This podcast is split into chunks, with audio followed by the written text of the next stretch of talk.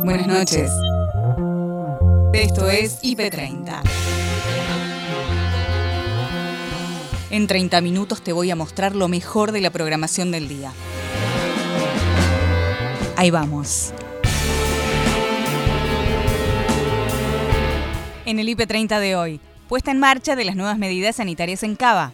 Esto es dinámico y lo ha demostrado la historia de esta terrible pandemia en todo este más de año y medio, que en todos los países del mundo ha habido marchas y contramarchas en función de la situación epidemiológica, de logros y desatinos, si querés, en función de lo que iba sucediendo.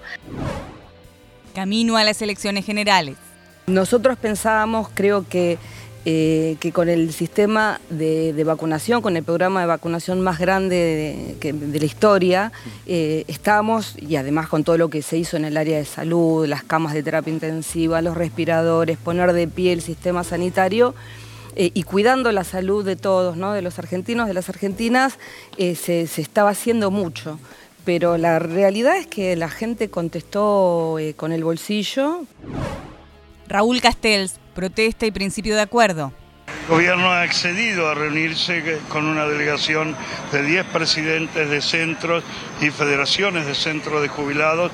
Este, el reclamo puntual es eh, que eh, haya un 100% en aumento de las jubilaciones y que se dé eh, el equivalente a un haber este, como el que tenemos en el último bimestre del año. A 45 años del debut del Diego. Se cumplen 45 años del debut de Diego frente a Talleres de Córdoba. La gente ya cantaba. Ponelo a Diego. Le petían presión. Del debut en primera. Del debut en primera división. aclaramos, porque este, ya ese, ese clamor existía porque desde que él está en el potrero, pero también en las inferiores, ya empieza a hablarse del fenómeno, ¿no? Totalmente. Llegamos a mitad de semana y nos informamos de lo destacado del día en IP Central con Noelia Barral Grijera y Gabriel Sueb esta decisión unilateral finalmente del gobierno de congelar los precios de más de 1.400 productos, una decisión que Roberto Feletti buscó consensuar con las empresas, con las cámaras empresarias de las empresas alimenticias, no lo consiguió y finalmente terminó tomando por resolución en la noche de anoche. Hoy habló la portavoz del gobierno, Gabriela Cerruti, respecto de esta polémica y esto decía. Cuando dicen, bueno, el gobierno quiere control de precios. Bueno, los precios estaban descontrolados, hay que controlarlos porque evidentemente habían entrado en un círculo vicioso y pasemos del círculo vicioso al círculo virtuoso. O sea, congelemos, este, no, no congelemos, digamos, este, tranquilicemos, no cederemos este, los precios, serenemos las góndolas, que pueda haber cierta previsibilidad, que sepamos que lo que vamos a ir a comprar vale hoy lo mismo que valía ayer, por un término, por un plazo, veamos de seguir hablando, de seguir negociando, que eso es lo que evidentemente, lo que también siguió diciendo Peletti anoche hasta última hora, va a haber acuerdo y va a haber más acuerdo con los empresarios que se quieran ir sumando, porque ni la lista está cerrada, eh, ni el acuerdo está cerrado nace un nuevo eufemismo. Tranquilicemos las góndolas, mm. dijo Gabriel Cerruti para referirse a este congelamiento de, precios dispuesto por el gobierno. Eh, desde el sector empresario se van sumando los rechazos. Ayer, recordemos, había sido eh, Daniel Funes de Rioja, el titular de la COPAL, también de la UIA, refiriéndose a, este, a esta medida del gobierno. Hoy habló, habló Mario Greenman, que es el presidente de la Cámara Argentina de Comercio, también en muy duros términos acerca de este congelamiento una sensación rara, mezcla de frustración, de incredulidad. La verdad que es raro, es como si un eximio profesional de la salud insistiera con un paciente con un medicamento que nunca ha funcionado. Es muy raro porque los controles de precio o congelamientos de precios nunca funcionaron, no solo en el mundo, en la historia no funcionó y en la Argentina jamás desde que se comenzaron a implementar, eh, el primero fue en el año 52, y después todos los gobiernos, con algunas excepciones, este, incluyendo también el último gobierno de Macri hace unos años, implementó controles de precios. Nunca funcionaron.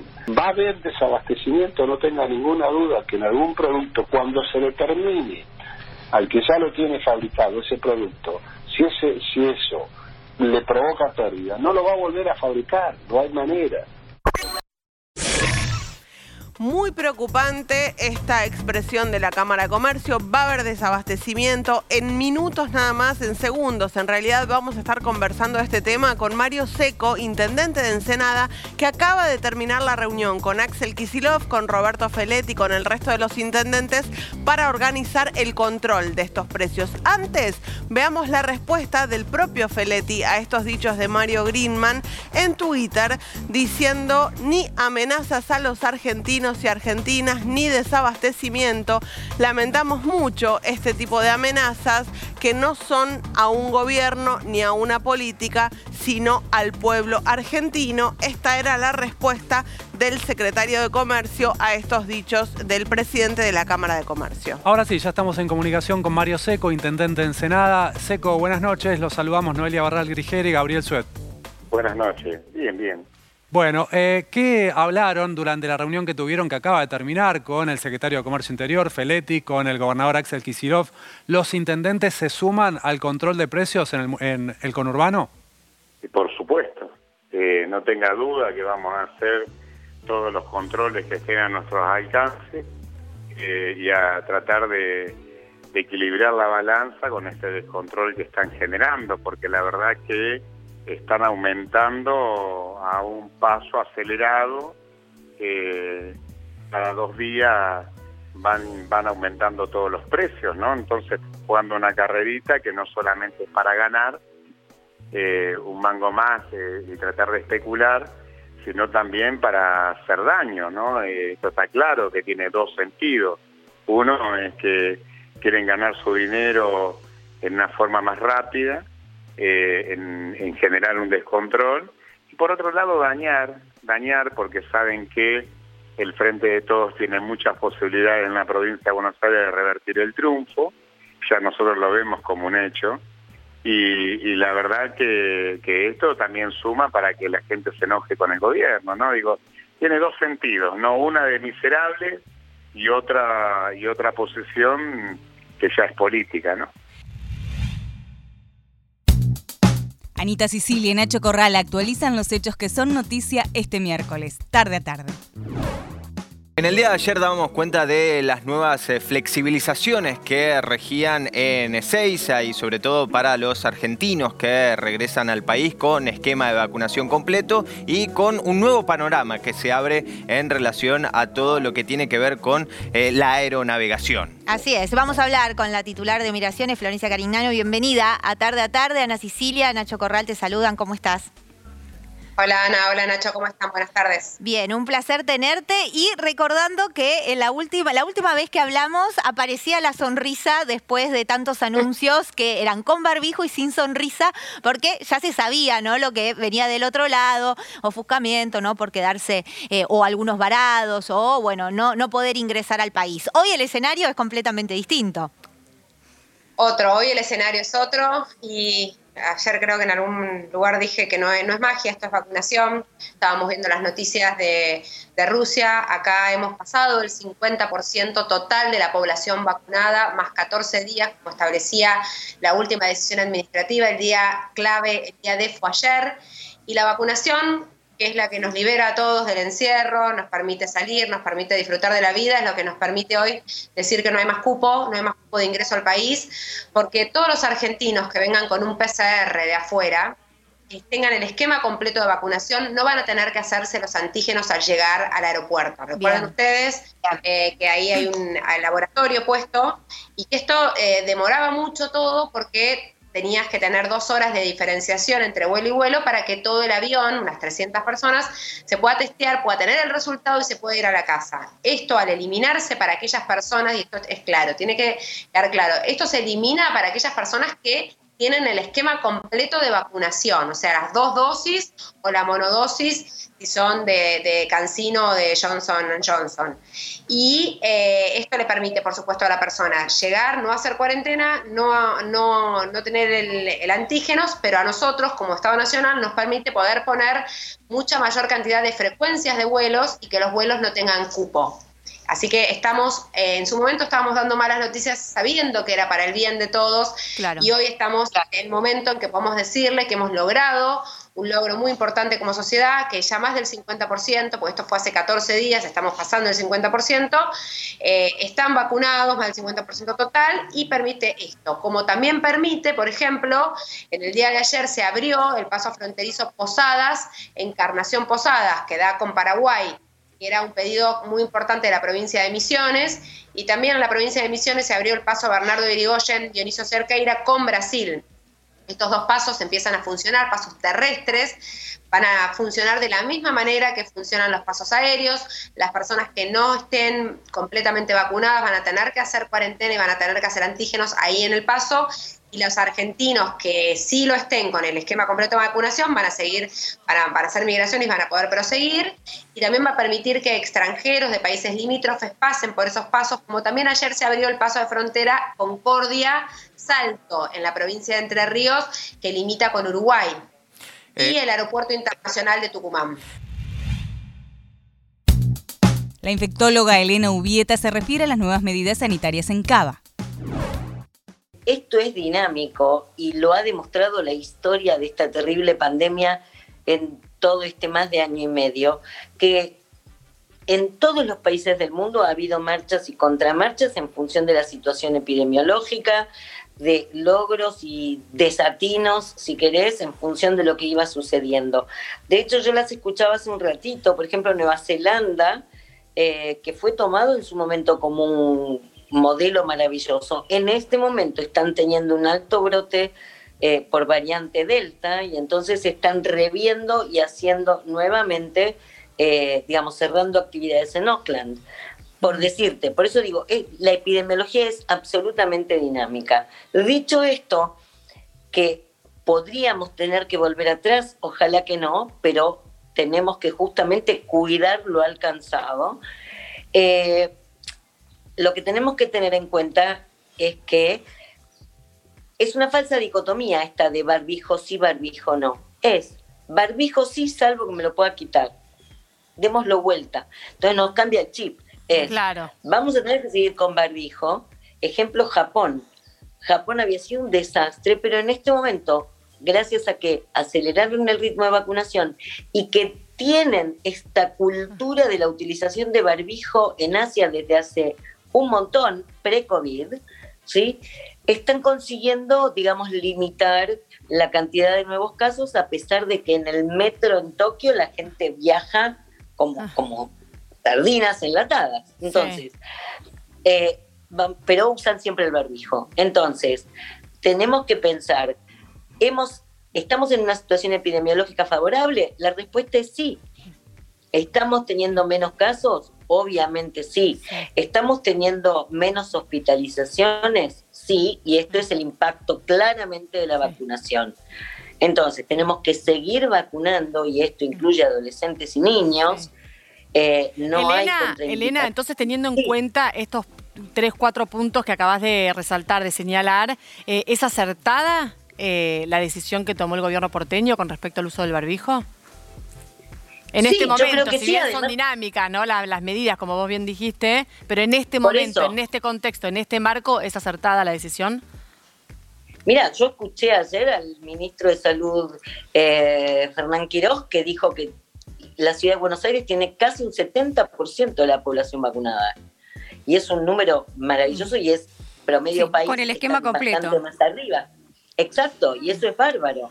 Entonces, si vos sabés que tenés a la gente, y esto había sido un objetivo concreto, con un 70% de inmunidad de rebaño, podés permitirte quitarte el barbijo, vamos a poner las cosas así como más ordenaditas, quitarte el barbijo al aire libre. Ahora, si vos vas a estar al aire libre con tu núcleo familiar sentado en una plaza, fantástico. Si vas a estar caminando, podés no utilizarlo, pero lo tenés al barbijo, no es chau barbijo. Elena. No, lo tenés porque si te encontrás con alguien y vas a estar hablando cerquita, tenés que usarlo. Precios congelados, la diputada nacional Vanessa Siley asegura que la medida es necesaria para cuidar la mesa de los argentinos. esta resolución que sacara la, la Secretaría de, de Comercio de la Nación es muy importante fundamentalmente porque cuida la mesa de todos los argentinos y argentinas la estabilidad de más de 1.400 productos de, perdón, de precios de productos de consumo masivo eh, es fundamental. Miren, lo explicó muy claramente el secretario de Comercio de la Nación. Em, del 1 de octubre al 18 se han producido incrementos irracionales en muchísimos productos de consumo masivo que no tienen una correlación con un incremento de costos. Incluso algunos productos en estos últimos 15 días aumentaron un 20, un 25%. Entonces era muy necesario que cumplamos la premisa como gobierno nacional, la que viene diciendo nuestro presidente Alberto Fernández, la que dijo también nuestra vicepresidenta, de lograr esta estabilidad, ni más ni menos que para que el salario o los ingresos familiares sean del tipo que sea, valgan y, se pueda luchar contra algo muy importante en la Argentina, que es el hambre y la pobreza, ¿no? Si no realizamos medidas de este tipo, que aparte vienen siendo negociadas con todas las empresas del rubro, del sector de bebidas y de alimentos, eh, es muy difícil que logremos recuperar la economía, en definitiva, ¿no? Ana. Sí, estaba pensando que decía la diputada Siley, buenos días primero, que eh, hubo remarcación de precios, ¿no? Y hay informes que hablan de remarcación de 10%, de 23%, de 70% en algunas leches, por ejemplo, ¿no? ¿Hay manera de retrotraer esto? Digo, ah, eh, ¿cómo van a ser los controles para que efectivamente se, cumple, se cumpla? Porque alguien que aumentó 70% su producto, digo, lo veo de difícil eh, ejecución o va a haber sanciones? Sí, la verdad es que la misma resolución emitida por la Secretaría de Comercio explicita toda esta situación que vos comentás, eh, Analía, explicita que, y se basa en la normativa nacional no solamente de emergencia alimentaria, que está regulada y estable hasta diciembre del 2022, sino además también en la ley de abastecimiento, es decir, que cualquier eh, sector o corporación o multinacional que incumpla este tipo de, de, normas y de leyes que garantizan que eh, los productos estén a la venta, disponibles en supermercados, en hipermercados, en almacenes, de todos los argentinos y argentinas debe aplicarse. Esto también lo explicó muy claramente el secretario de Comercio. La verdad es que eh, de esos 1.400 productos que están analizados y que van a estar disponibles, según también lo explicó el secretario, em, en las distintas páginas web y a, través de las organizaciones de consumidores y usuarios. Y es muy importante la difusión también en los medios de comunicación de cuál es el precio final que se está estableciendo en este listado. Em, la verdad es que esos productos tienen que estar disponibles en las góndolas porque así no solo las leyes, sino la Constitución Nacional lo, lo establece, ¿no? Ahora hay empresas que, no quieren, digo, hay una gran empresa que no quería, eh, la Copal también está resistiendo. ¿Puede terminar judicializada esta resolución? Y bueno, eh, lamentablemente muchas cuestiones terminan judicializadas en, nuestro país, eh, cuestiones que no son judiciables, muchas veces terminan judicializadas, pero acá no hay que perder el eje. IP donde está la noticia, este mediodía en el puente Pueyrredón, el dirigente del Movimiento Independiente de Jubilados y Desocupados, Raúl Castells, detalla los motivos del corte y posterior levantamiento de la protesta. El gobierno ha accedido a reunirse con una delegación de 10 presidentes de centros y federaciones de centros de jubilados. Este, el reclamo puntual es eh, que eh, haya un 100% en aumento de las jubilaciones y que se dé eh, el equivalente a un haber este, como el que tenemos en el último bimestre del año. El gobierno se había comprometido que este mes de octubre íbamos a cobrar un miserable bono de 6 mil pesos y resulta que se está yendo a los bancos y está la jubilación pelada, ni siquiera algo, que era 200 pesos por día, 200 pesos por día, ni eso cumplieron. Se llamó al ANSES, se pidió explicación por esto y nos dicen que no tienen recursos cuando todos somos testigos. Pero ahora se estaban yendo a una reunión con ANSES, ¿no? Sí, sí, con ANSES en Córdoba 720, sí, este, con el gobierno nacional por este tema de eh, un pago extra este, para los jubilados y un reajuste por fuera de lo que está pautado y demás, porque ya es una vergüenza los haberes nuestros entre 20 mil y 25 mil pesos para casi 7 millones de personas. Y luego usted y todos son testigos de la situación de, perdóneme, pero de derroche de plata en todo concepto, como para que este, para que además este, nos prohíban tener alguna mejora, algún recurso económico eh, que aliviane la situación que estamos viviendo. Rocío, Agustina, Raúl tiene puesto retorno para lo que le quieran consultar. Raúl, ¿cómo te va? Agustina Díaz te saluda. Eh, vos dijiste que se habían comprometido a un bono a los jubilados que efectivamente circuló como información, pero hasta donde yo tengo información nunca fue confirmada. ¿O ustedes tuvieron una confirmación personal de parte de alguna integrante del gobierno? Sí, verbalmente sí. Luego no estuvo la resolución este, eh, de concretarlo. ¿Qué es lo que hicieron? Esa plata terminó yendo en cualquier cosa. Yo le pongo un ejemplo, mire. Eh, nosotros, todos los que somos jubilados en este país, hemos aportado. Para ser jubilados 30 años el 11% de nuestro sueldo a lo largo de, tres décadas. Eh, ¿Cómo puede ser que los chicos que terminan el secundario en, colegios privados, cuyas cuotas van de 15 mil a 30 mil pesos por mes, por mes en esos colegios privados, no estamos hablando de los establecimientos públicos, sino de los colegios privados, 15 mil a 30 mil pesos la cuota en ese colegio, a esos chicos el, Estado le da, el gobierno de Kisilov, 30 mil pesos para que se vayan de vacaciones en febrero. Y nosotros, que hemos aportado 30 años como mínimo para poder ser jubilados, a nosotros ni 100 mil pesos miserables 200 pesos por día, ni siquiera eso, mujer. Ya se pasan, es una irrespetuosidad absoluta lo que están haciendo. La candidata diputada nacional por la provincia de Buenos Aires, Mónica Litza, sostiene que más allá de los resultados electorales, oficialismo y oposición deben ponerse de acuerdo en políticas de Estado. Desde el gobierno nacional y el provincial se hicieron muchísimas cosas. Cambiaron las prioridades inmediatamente a partir de diciembre del 2019, cuando el compromiso con el electorado fue encender la economía y poner la Argentina de pie. En dos meses esa prioridad tuvo que cambiar por el tema de la pandemia y nosotros pensábamos, creo que, eh, que con el sistema de, vacunación, con el programa de vacunación más grande de, la historia, eh, estábamos, y además con todo lo que se hizo en el área de salud, las camas de terapia intensiva, los respiradores, poner de pie el sistema sanitario, eh, y cuidando la salud de todos, ¿no? de los argentinos, de las argentinas, se, se, estaba haciendo mucho pero la realidad es que la gente contestó eh, con el bolsillo porque la situación económica era la que nosotros escuchábamos, ¿no? Yo soy del conurbano, de Avellaneda, y, transito y camino y hablo y, el reclamo era, sí, sí, está todo muy bien, pero eh, los precios suben, la plata no alcanza. ¿O lo veías, lo palpabas? Sí, a ver, dos cosas lo veíamos, eh, lo palpábamos, pero nunca tuvimos la real dimensión de lo que iba a pasar en el día de las elecciones. Ah. Esa, yo creo que es la verdad, porque hablo por mí y hablo por muchos dirigentes, incluso que compartimos el día en el búnker de Chacarita ese domingo a la noche, donde fue mucha sorpresa, eh, donde recibíamos eh, encuestas poco precisas y, en realidad yo creo que para la oposición también ocurrió algo similar. Ellos tampoco lo tenían tan claro el tema de que, iban a ser esos resultados.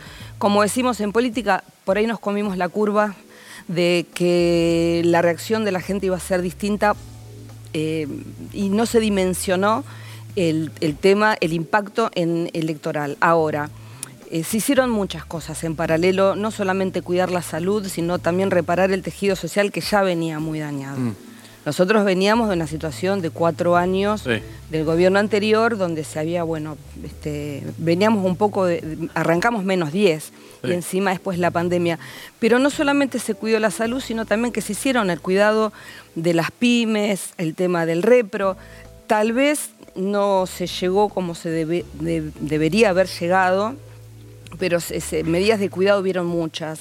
Eh, el tema de, la ayuda por parte del Estado a través de las el IFE, por ejemplo, que no existía, que eso que eso fue una cosa novedosa. Son todas políticas a la defensiva, ¿no? Son evitar goles, digamos. Para cuidar, para cuidar el momento de la emergencia, pero yo creo que ahora estamos en un momento realmente excepcional para la Argentina, un momento donde yo recién los estaba escuchando, cuando hablaban del tema del diálogo, ¿no? Creo que eh, no es socializar la pérdida o el ajuste. Yo creo que acá, eh, primero que gracias por la oportunidad de decirlo, creo que tenemos que decir exactamente qué significa llamar al diálogo.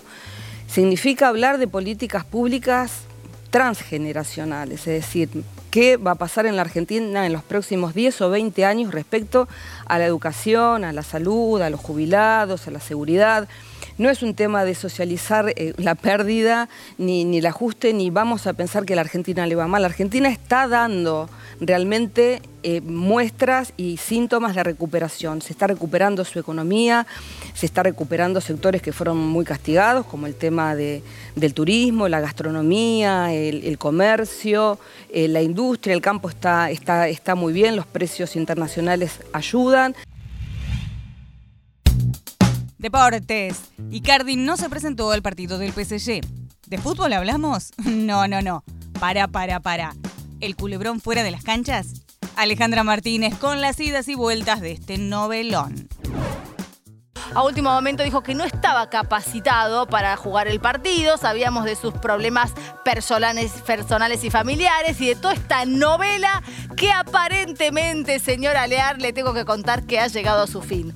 hubo reconciliación entre Icardi y Wanda. Ayer hubo un primer eh, tweet que lo reflejaba. Igual él, él de repente ahora, viste, como que se pone más amoroso que nunca y le pone, abrázame fuerte y no me sueltes nunca, Wanda Icardi. Bueno, trata de comportarte mejor porque si no, no solo te van a soltar, sino que te dar una patada que vas a llegar de vuelta a la Argentina en breve. Eh, él ahora es todo amor para con ella a través de las redes sociales. Igual hay que darle tiempo, ¿no? Se hablaba de una crisis, se profundizó, tuvo esta situación por una supuesta tercera en discordia en el medio. Hoy parece ser todo amor, pero viste, las cosas no cambian tanto de un día para otro. ¿Se sabe cuántos seguidores sumó después de todo este escándalo esa cuenta? No sé, pero te puedo asegurar, sí, te iba a decir, te puedo asegurar que Wanda, por ejemplo, ya tenía algunas entrevistas cerradas eh, dándoles exclusivas. Por lo tanto, ella es una gran empresaria y siempre sabe sacarle el jugo. Exactamente, sabe sacarle el jugo a estas situaciones. Es muy inteligente en ese sentido Guandanara y se habla incluso de que él la habría amenazado de dejar de jugar al fútbol si ella no regresaba con él. Como diciéndole, ese te termina el negocio, ¿no? Porque no juega más al fútbol, no vas a seguir cobrando millones, no sé. No sabemos los motivos, lo cierto es que cada pareja puertas adentro resuelve como puede. Y que de hecho ella, tengo entendido, que tiene más seguidores que él, cuando en realidad él es la superestrella del fútbol, ¿no? Exactamente, pero bueno, Wanda por ahora creemos, eh, habría que chequearlo, ¿no? Le vamos a pedir a la producción, pero me parece que ella no ha, no ha subido nada, ¿eh? No está tan amorosa como él. Por ahora él tendrá, viste, cuando decís, bueno, que, que demuestre un poquito. Ella tiene 9 millones de seguidores, Ariel. Ariel. 578 mil seguidores fueron los que acumuló en los primeros dos días de este escándalo. Le acuerdo que me dice Paula D'Ambrosio en este momento. Que tiene toda la información. Y porque ahora todo el mundo tiene, tiene toda la data. De repente todo el mundo tuvo que interiorizarse en este tema. Y Mauro Icardi tiene 2 millones menos de seguidores que ella, ¿eh? Él tiene 7 millones de seguidores, 7 millones 200 mil. ¿eh? Bueno, ahí están los dos. La verdad que, eh, bueno, una novela que nos mantuvo atrapados a todos durante el fin de semana y que aparentemente en principio habría llegado al fin. Monamur le pone él ahí, buen día también. Y ahí Mauricardi desde París ya, ella muy dormida y él con cara de eh, nene que mamá me perdonó la travesura que hice el día de ayer. A 45 años del debut del 10. Se cumplen 45 años del debut de Diego frente a Talleres de Córdoba. La gente ya cantaba. Ponelo a Diego. Le petían presión. El debut en primera. El debut en primera división. aclaramos, porque este, ya ese, ese clamor existía porque desde que él está en el potrero, pero también en las inferiores, ya empieza a hablarse del fenómeno, ¿no? Totalmente. Y además son 45 años de una persona que, entre otras cosas, maravillaba a la gente. Y hay muchas, muchas anécdotas muy graciosas, como por ejemplo Cabrera. El, técnico le dice, entra Diego, divertite, lo único que te voy a pedir es que tires un caño. Jugá relajado, juega tranquilo, vos sos el mejor jugador, quédate tranquilo. ¿Qué hizo Diego? Segunda jugada, primera hace un pique corto, en la segunda le tira un caño a Cabrera, el jugador de talleres, y lo, y lo expulsan al jugador de, de la TEN en ese momento, un señor grande que decía, ¿qué le pasa a este chiquito? ¿Quién, quién se piensa que? Bueno, terminó siendo Diego Armando Maradona el mejor jugador de todos los tiempos. ¿Qué más se sabe de aquel día? ¿Cómo, cómo, cómo fue esa jornada? De, de lo que se sepa, porque hay muchos eh, momentos de la vida de Diego que no tienen registro, ¿no? Claro. No tienen registro fílmico, por ejemplo. Claro, bueno, desde ese día se sabe que él lo primero que hace es llamar a su madre, como hace siempre, también a su papá, donde le dijeron que iba a debutar, que la gente puso mucha presión, porque Diego los maravillaba haciendo jueguitos en los entretiempos. Claro. Entonces, el hincha de antes, de antaño, iba siempre a la cancha, no era que hacían públicos selectos, sino que era el hincha grande que festejaba y que lo tomó como si fuese un día más y un día donde se tenía que ir al estadio y disfrutaba de los jueguitos de Diego Armando Maradona. Ya desde el primer tiempo presionaban para que juegue. Bueno, finalmente ese debut que se dio hace 45 años, donde Diego jugó, donde Diego tiró un caño, donde Argentinos perdió 1-0 frente a Talleres, poco importa el resultado, pero sí donde ya se empezaba a ver este jugador que fue uno de los máximos, el máximo jugador de toda la historia en este Argentino Juniors, que bueno, que tuvo eh, entre otros jugadores históricos e importantes. Pero bueno, 45 años de, de aquel debut de Diego, y estamos viendo algunas imágenes de, de aquel debut impresionante de Diego, lo que, lo que fue y, y la presión, ¿no? Decir, che, tenés 16 años, tenés que jugar y tenés que tirar un caño, y el chico lo hace en ese momento. Bueno, después, El, obviamente don, el don total. El don total, el don total. Un Eh, fuera de serie, fuera de serie. Obviamente Barrilete Cósmico va a quedar para siempre asociado al Diego. Pero como digno, digno periodista deportivo que trabaja con Víctor Hugo, que aprende Víctor Hugo, ¿qué palabra puede sintetizar al Diego? A ver, al- algo que se te cruce. Y después, de- después de Barriete Cómico, no, yo creo que. No sé si, no sé si resumirlo en una palabra. Yo creo que es el instinto, lo, lo- como- que es lo que siento yo cuando Sí. hablamos de, de Diego Armando Maradona. Yo creo que es el ser argentino. En su totalidad, es el instinto de supervivencia constante, donde se lo refleja en la famosa mano de Dios contra Inglaterra. Sí. Es, el, es desde la lucha con- de- de- del poder contra la FIFA a tener que luchar para poder comer y para poder alimentar a su familia, a su madre que no, no comía para que Diego pueda ir a los entrenamientos y pueda tener un plato de comida a la noche. Ese instinto de supervivencia constante que hizo del mejor jugador de todos los tiempos, por, por sobre todo la, la falencia y la adversidad, ¿no? Una persona que le ganó la adversidad, no solamente con el juego, sino también con su personalidad. Y hasta acá llegamos por hoy. Acordate que podés ver las notas completas en nuestro sitio www.ip.digital y en nuestro canal de YouTube, búscanos como IP Noticias y suscríbete. Hasta la próxima. Buenas noches.